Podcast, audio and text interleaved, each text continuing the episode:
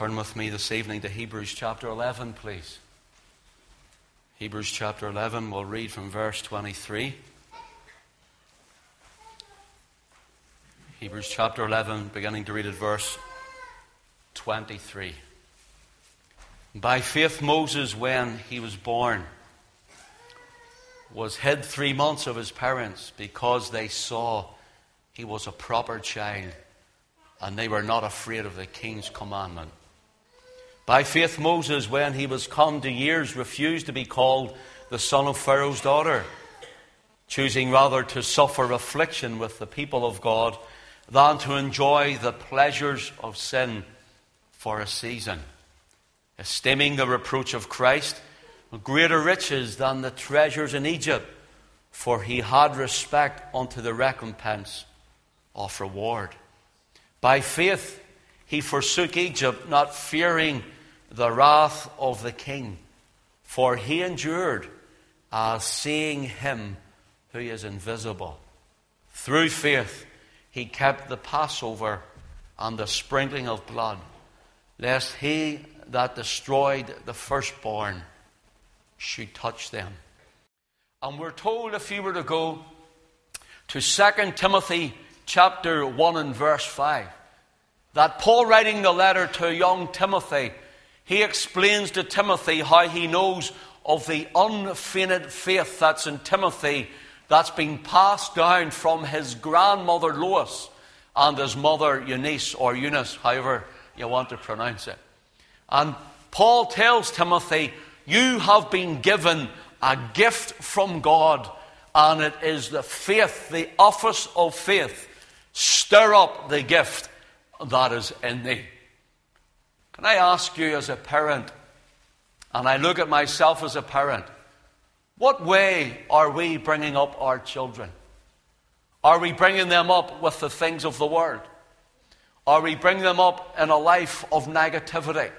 Are we telling our children that they're stupid and they can do nothing and they will amount to nothing? Or are we bringing our children up in the things of God and the ways of the Lord with positive notes telling them that they can do all things through the faith of our Lord Jesus Christ. How are we bringing up our children? Timothy, brought up by his mother and grandmother, was a man of faith.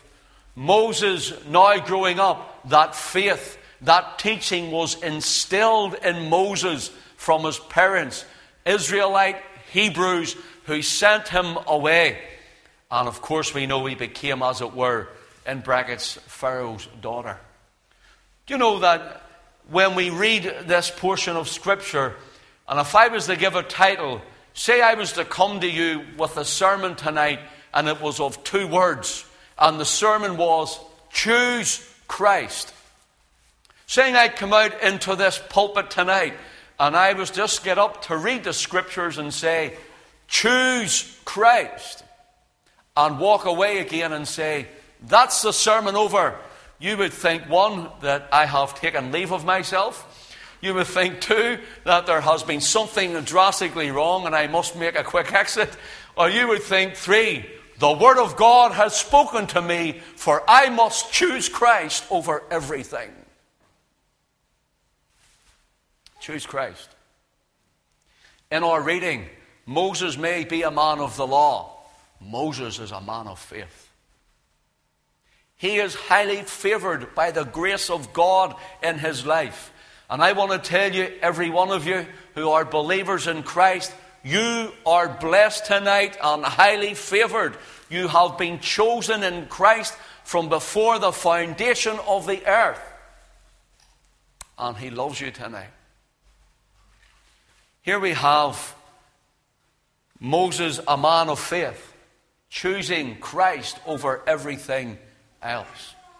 Do you know in ancient writings around the turn of the second century AD, there's writings that tell us that the aged apostle John, who wrote John's Gospel, 1st, 2nd, 3rd John, and, uh, and the book of Revelation, that the aging apostle John, after Patmos, he's released and he is in uh, Ephesus, the church Paul writes the letter to, the Ephesian church, and he's the pastor there, and it's reckoned he's almost or around 100 years of age.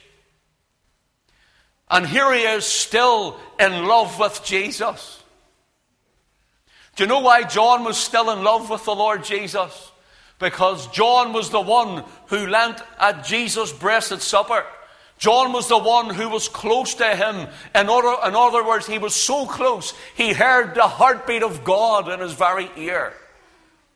And if you can hear the heartbeat of God in your life, for you get so close to Him in communion and fellowship and worship and praise and in prayer, then you will love the Lord Jesus Christ.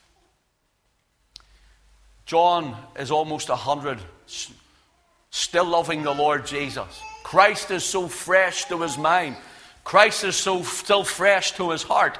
The words Christ spoken are still ringing in his ears. He still has Christ, Jesus, right in the forefront of his mind. Christ is the leader, the commander, and the captain of his life and salvation. And John is enthralled still at almost 100 years of age with Christ. And how quickly we fall out of love with Him, and how quickly He becomes stale to our lives, and how quickly we take a back step when others want to shout us down and troubles come and, and we don't get our own way, how quickly Christ seems to diminish in our lives.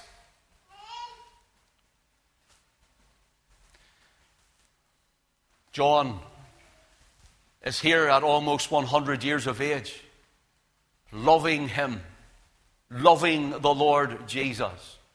And it said he's so weak he still wants to tell people of Him. And the people we're told they gathered around where John was living, for he was so old and frail and weak. He no longer had the strength to preach long, and he no longer had the strength to even come out to see the people under his own power and under his own steam. And they bring him out, an aged John, and we're told he, he preaches sometimes up to a four worded sermon. And before you go any further, no, it's not going to happen here, okay? a four worded sermon. And it said he come out and he said, Children, love one another.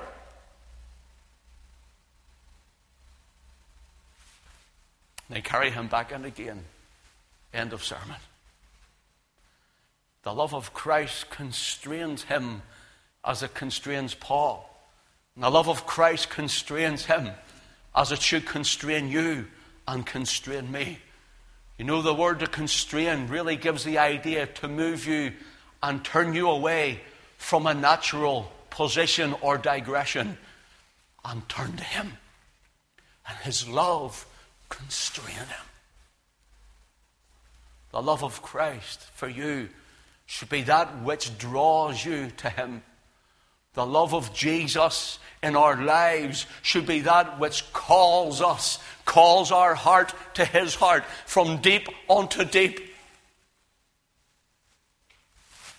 And He comes and He preaches a four worded sermon carried back and again. Ask yourself the question in your love life How am I with the Lord Jesus? Do I love him? I mean, do I love him?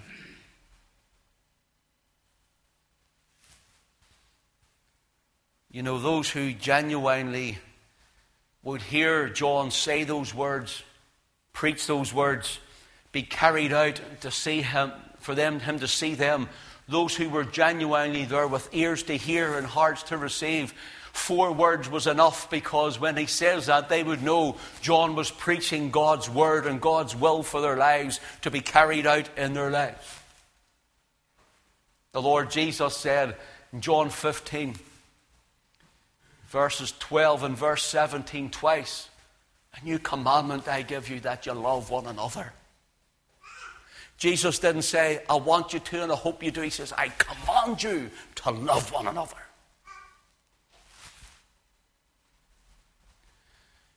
And John comes out. He just preaches the word with four words Children, love one another. and it suffices for the heart. Listen to what Puritan Thomas Adams once said.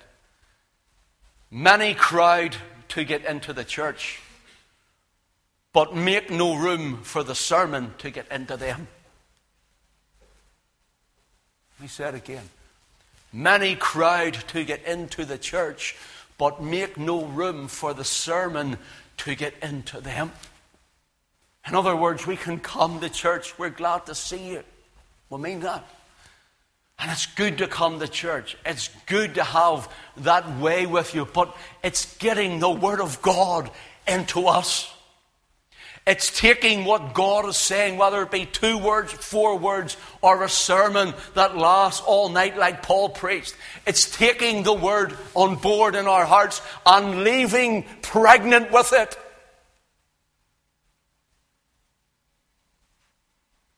Chewing it over. The Holy Ghost searches all the deep inner recesses of our being. The Word of God is quick and powerful and sharper than any two edged sword, and it's, it's deciphering from one thing to another all the things of our life. What about this? What about that? What about the other thing? And as love overwhelms you, say, Lord, this means nothing to me. I choose Christ. Moses choose Christ. I remember when I was sitting under my own pastor in Belfast, and he used to preach, and he just had a way of showing you Jesus. And I remember sitting watching him and the Word of God coming. And every time I heard it, whether it was a Bible study, a morning service, or an evening, I couldn't wait to get out and go home and pray about it. I used to walk over the golf course and everywhere I went. I, just thought about it. I got it on a CD or a tape it was at the time and I listened to it over and over and over again. And I just wanted the word in me.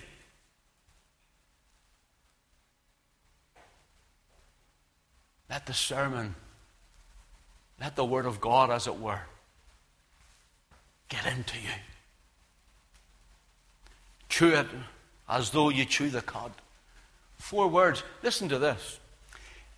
In Mark's Gospel, chapter 10, we have the story of blind Bartimaeus sitting at the roadside. And when you're blind, there's no social services to give you money. When you're blind, you're poor, you're destitute, you're down and you're out. And this man hears of Jesus is coming to town. This man hears the crowd cheering that Christ, the great King and Messiah, is coming. He who is healing our sick and our loved ones and will set the captive free. Jesus is coming to town, and blind Bartimaeus, in the midst of this crowd, he stands up with every ounce of faith and he cries, Jesus, thou son of David, have mercy on me.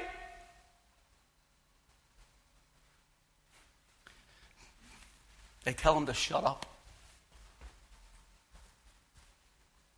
They tell him to be quiet. And he says, If I could only have him I have everything. He cries again. And there's a lovely line in verse 49. I'm walking through that crowd, the press of people gathering around the Lord.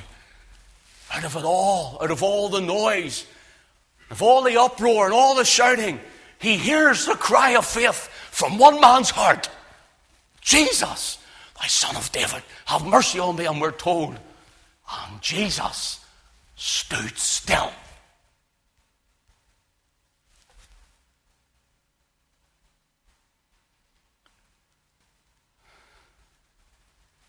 See, our prayers really touch the heart of the Lord.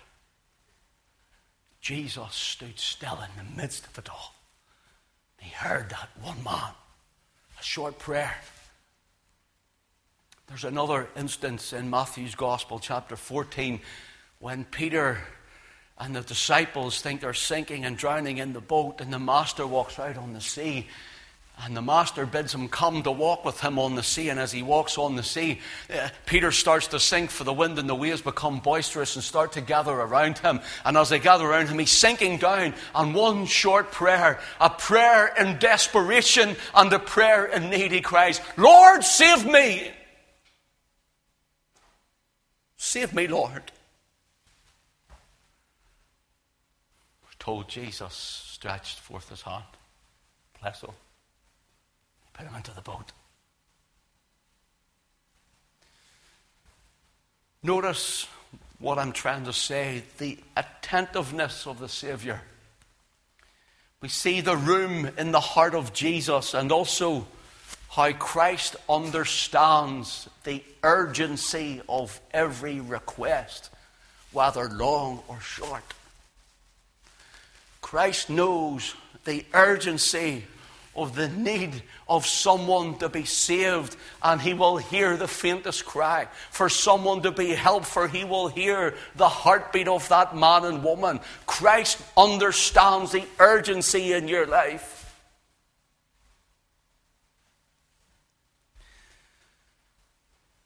So, what if all that was preached unto you was two words? Choose Christ would it be sufficient to say, Lord, you have spoken? I choose you over everyone.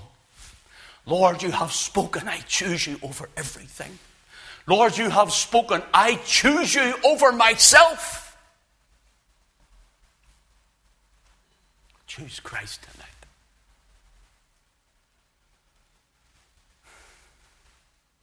To choose Christ means to choose life. To choose Christ means to choose the eternal over the temporal. To choose Christ is to see in Him what others don't see.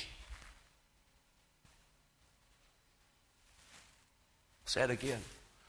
To choose Christ is to choose in Him what others don't see. And to choose Christ is even to see in Him what other Christians don't see.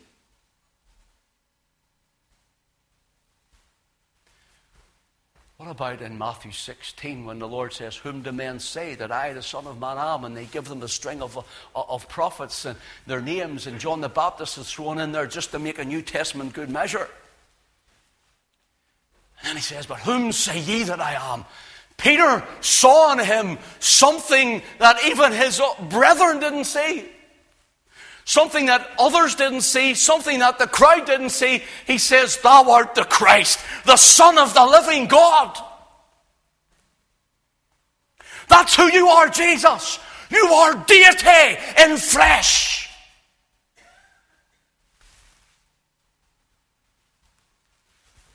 He saw the eye of faith. Jesus said, Blessed. How highly favored are you, Peter? Blessed art thou, Simon Barjona, for flesh and blood hath not revealed it unto thee, but my Father which is in heaven. About John chapter 6. When others would leave him for saying spiritual matters that would go deeper than the carnality, fleshy mind of those who followed him for the sake of religion's sake, and for the sake of belly's sake, and for the sake of feeding's sake, and for the sake of what they can get and good living's sake. Jesus says, Eat my flesh and drink my blood. And they turn away with all of their all of their religiosity. Oh, we're not allowed to do that, for the law says we're not to drink any blood or eat another's flesh.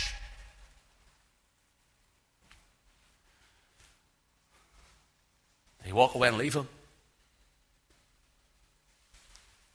See, when the Spirit comes,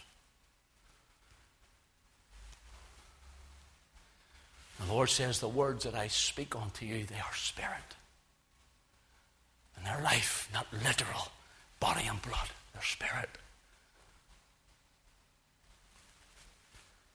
Will ye also go away? Here's a question for you, friend. Will ye also go away? Peter looks to him and says, To whom else will we go, Lord? For thou hast the words of eternal life. Where do you go to after Christ? How do you turn from him? Where do you go to? Who do you go to? What do you go to? After Jesus, the world again? There's nothing there. For thou hast the words of eternal life, Lord. There's no one like Jesus. There's no one like the Lord.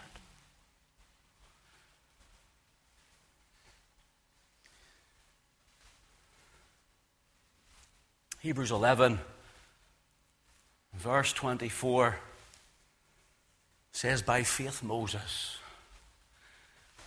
Moses saw by faith and believed God through faith that God said what he meant and meant what he said. Moses saw God's covenanted promises to Abraham, to Isaac, and to Jacob. Moses saw, looking into the future, that God, who keeps his covenants and his promises, will surely bring the Messiah, the Redeemer, the prophet like unto him that would come. And he stretched his faith for what lay ahead of him.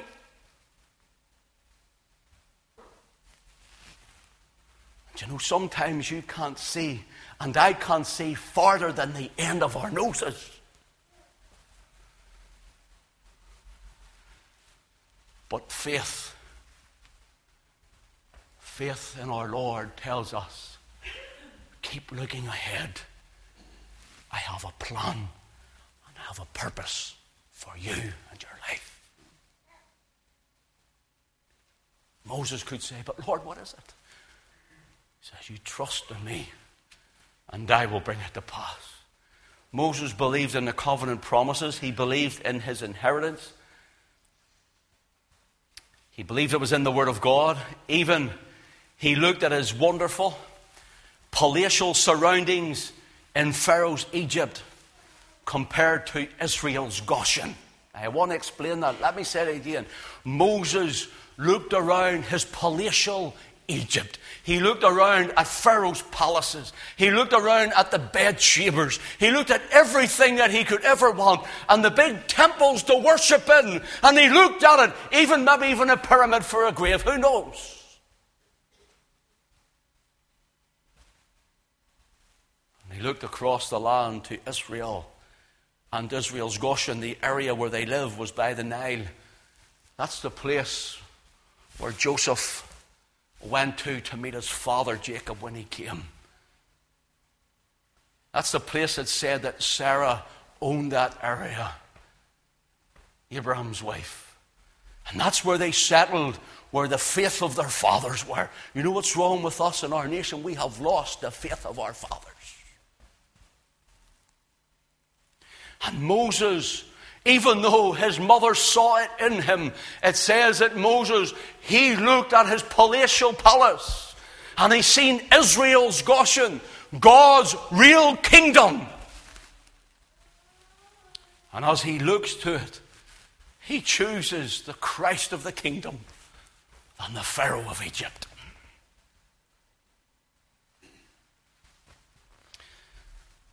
You might say, what foolishness or craziness is this to leave all, to yield all, to give all, to surrender all, and to put your faith in what seems to be a cancelled covenant or a paralyzed promise or a hopeless heritage? Here's a question for you What's of more value to your choice? One million pounds a new Ferrari or a parachute.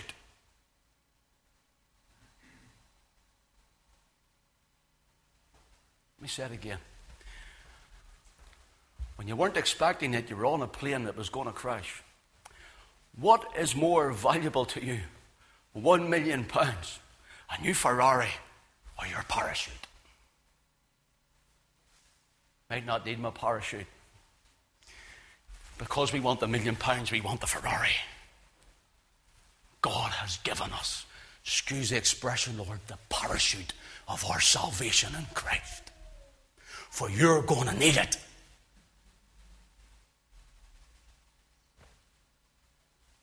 You just don't understand the value of it. if you understood the value of it and what lies ahead of every one of us, should our, should our Lord tarry, you're going to need it.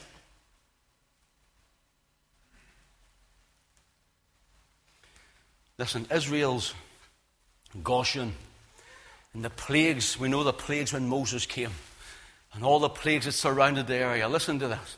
I'll just skip through this briefly. In Exodus chapter 8, we have the plague of the flies. You know, the, the, the, ten plagues that come on Egypt. We have the plague of the flies. Do you know Beelzebub is called Lord of the Flies? The Lord of the Flies.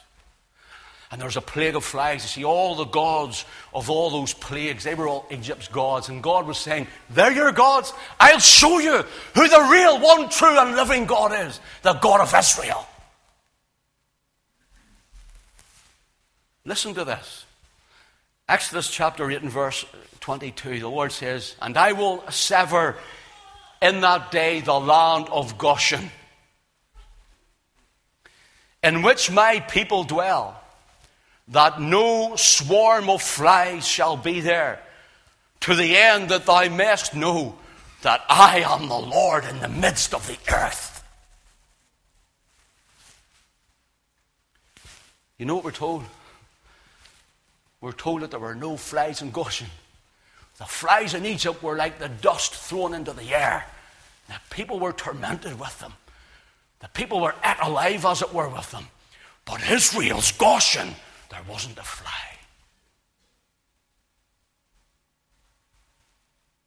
I wonder what the end of things and judgment comes and our salvation. Our salvation will have us in Israel's Goshen. where the devil, or Beelzebub, the Lord of the flies, has no authority. He has no draw. He has no purpose in the life of a child of God. But there will be others, sadly, who will be in a worse fate than in the plagues of Egypt. Chapter 9 God smites the cattle, but none of Israel's dies. God sends hail in chapter 9 as well. Listen to this. Verse 26 says, Only in the land of Goshen, where the children of Israel were, was there no hail. Can you imagine that? God says the hail will fall everywhere. See there, clouds? Don't drop them. That's my people. How much more today, under this new covenant through the blood of Jesus, are we under the protection of Almighty God? Think about these things. Exodus 10, a plague of thick darkness. Verse 23 says, They saw not one another, neither rose any from his place for three days, but all the children of Israel had light in their dwellings. See, the darkness that was so thick, it gives the idea that if you put your hand before your face at the end of your nose, they wouldn't have known it was there. They felt the darkness of hell at them.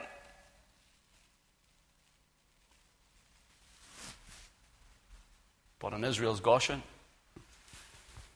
they sat in light that God had given them.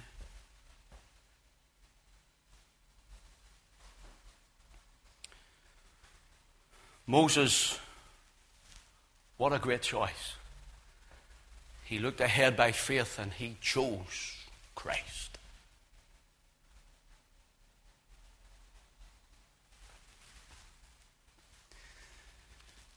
Hebrews 11, verse 27 says, and this must be choosing Christ by imputed faith, the drawing of God, God putting Himself upon Moses.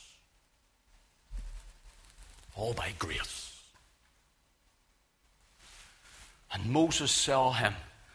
And at the end of verse 27 says, He endured as seeing him who is invisible. How do you see someone when they're invisible? With the eye of faith. God is invisible. He may be to you, but I see him everywhere I go. With the eye of faith, we see him move. We see his hand. We see his blessing.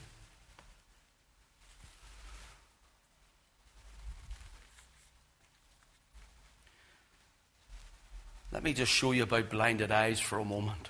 1 Kings 17 and 1. Elijah walks in to Ahab's palace. And Ahab is looking to slay a man like Elijah. Elijah walks in and says, As the Lord God of Israel liveth, before whom I stand. As the Lord God of Israel liveth, before whom I stand, there not, shall not be dew nor rain these years, but according to my word. Elijah says, Ahab, you're right in front of me.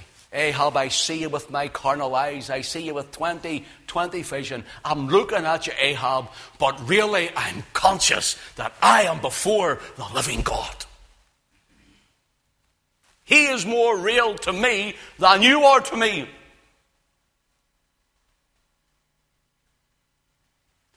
That's where you need to be in your walk with Christ. For see, when your loved one leaves you, you see when your family go home and you shut the door and you're on your own. Or see when you're out somewhere and you're on your own in a park or a field or a golf course, as I said, or wherever. He is always there. Always there.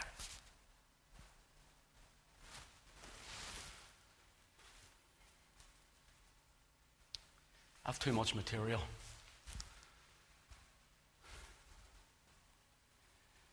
I'll round it up with this, and well, I can always use the material some other time.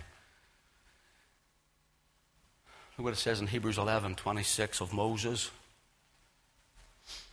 Moses esteeming the reproach of Christ, esteemed the reproach of Christ greater riches than the treasures in Egypt, for he had respect unto the recompense of reward what the idea is?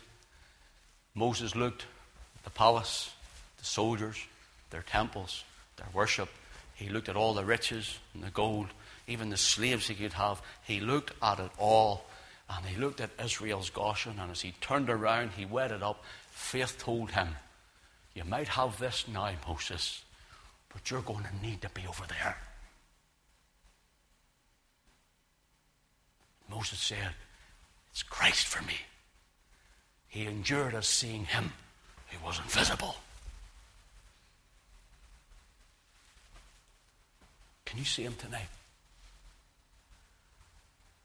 I mean, not used to hearing things like that, but in your heart and your mind, you see Christ. He who hung and bled and died on the cross for you.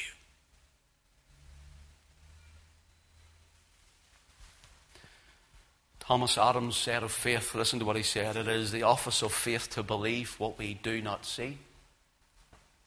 It is the reward of faith to see what we do believe.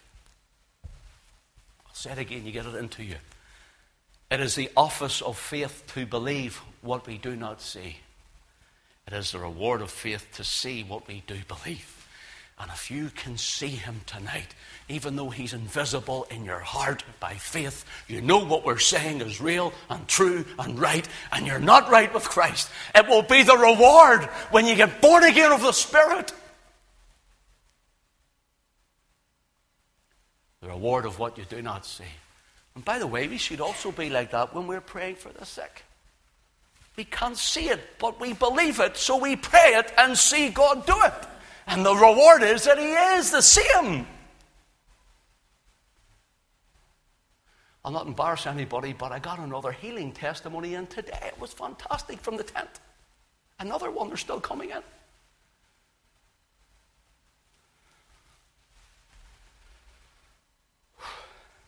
Puffed out. John Trapp said it is the nature of faith to believe God upon his bare word. It will not be saith sense. It cannot be, saith reason. It both can and will be, saith faith, for I have a promise for it.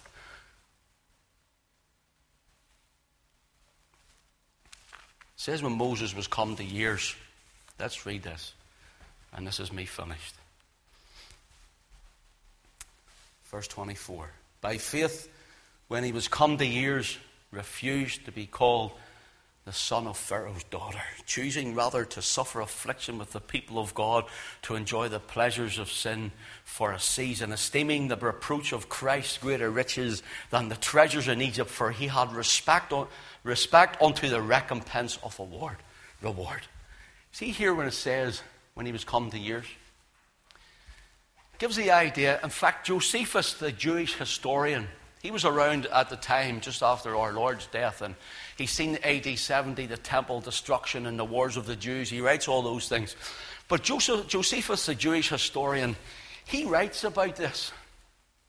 And he says it gives the idea that Moses, that child whom his parents knew was special and called of God, says when, they, when, when he realized the promise that was in him, that every time that the Pharaoh's daughter came and set a garland upon his head, a crown of Egypt upon his head, even as a child, he took it off and he threw it on the ground.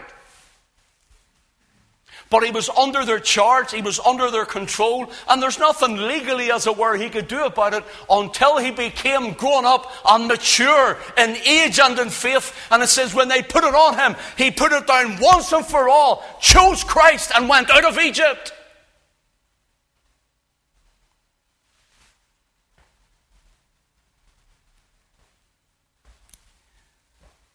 Here's what I wrote.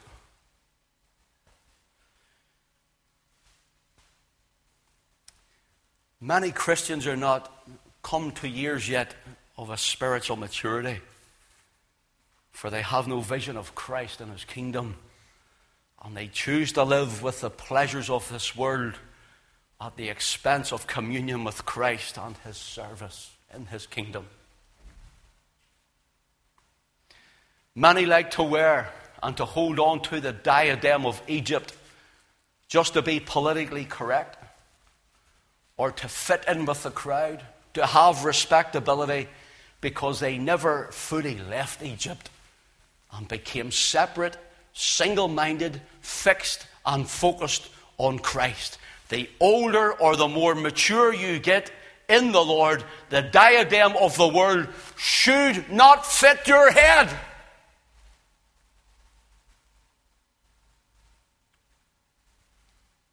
As you grow diadem should not fit your head.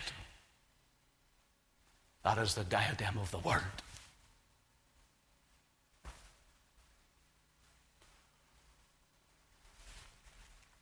Paul says, 2 Timothy 4 and 8, Henceforth there is laid up for me a crown of righteousness, which the Lord the righteous judge shall give me at that day, and not to me only, but unto all them that also love his appearing as appearing as his epiphania. When Christ, the skies roll back like a scroll. We are righteous in him. And he comes to crown it off the changing of this body. This body, this mortal coil, will be changed into an immortal coil. This corruptible shall put on incorruption, and we shall be like him.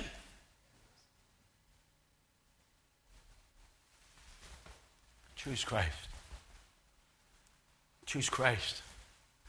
Choose Israel's Goshen, for you're going to need it. Christian, choose Christ. Throw down the diadem of Egypt and take on the crown of righteousness for Christ. For his name's sake, we ask it. God bless us tonight.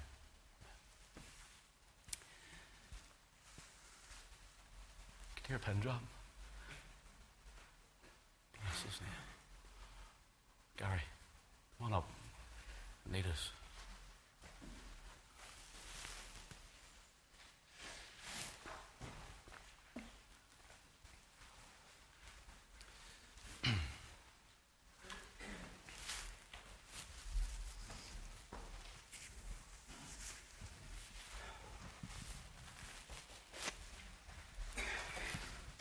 Bless his name.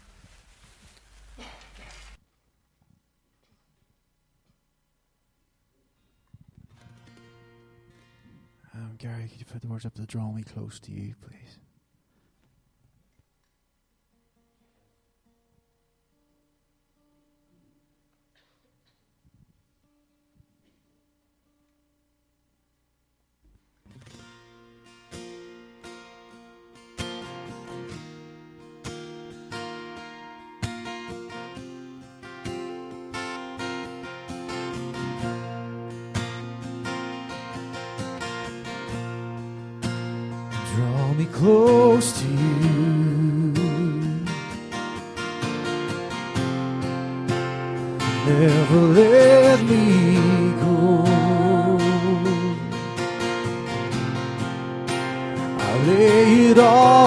Down again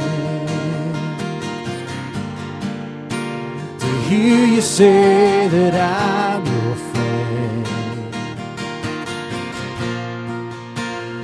You are my desire. No one else will do. Nothing else can take your place. To feel the warmth of your embrace. So help me find a way to bring me back to you.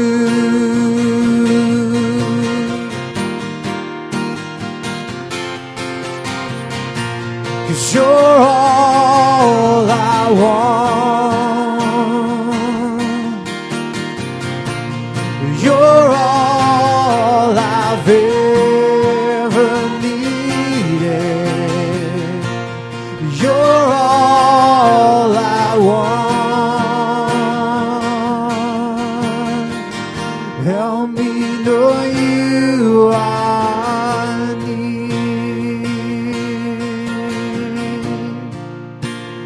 Draw me close to you.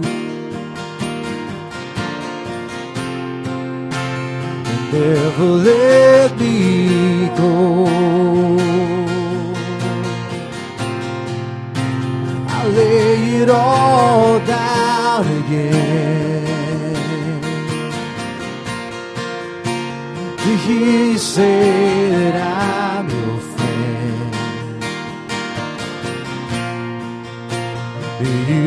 my desire.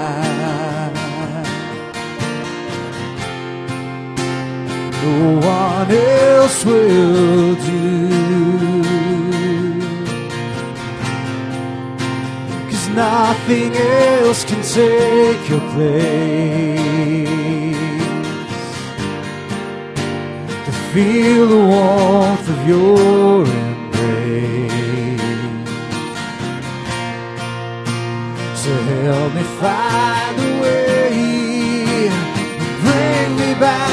you.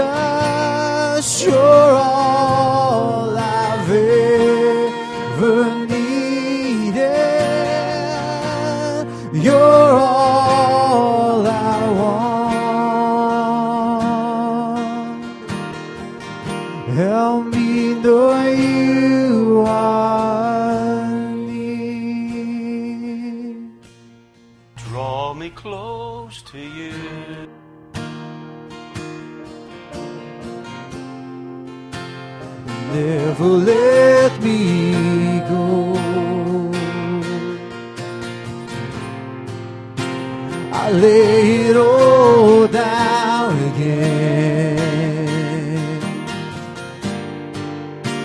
to hear you say that I'm your friend. You are my desire.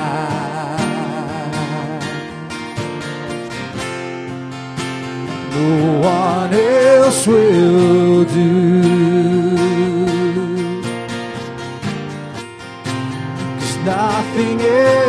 Take your place. To feel the warmth of your embrace. So help me find a way. Bring me back to you.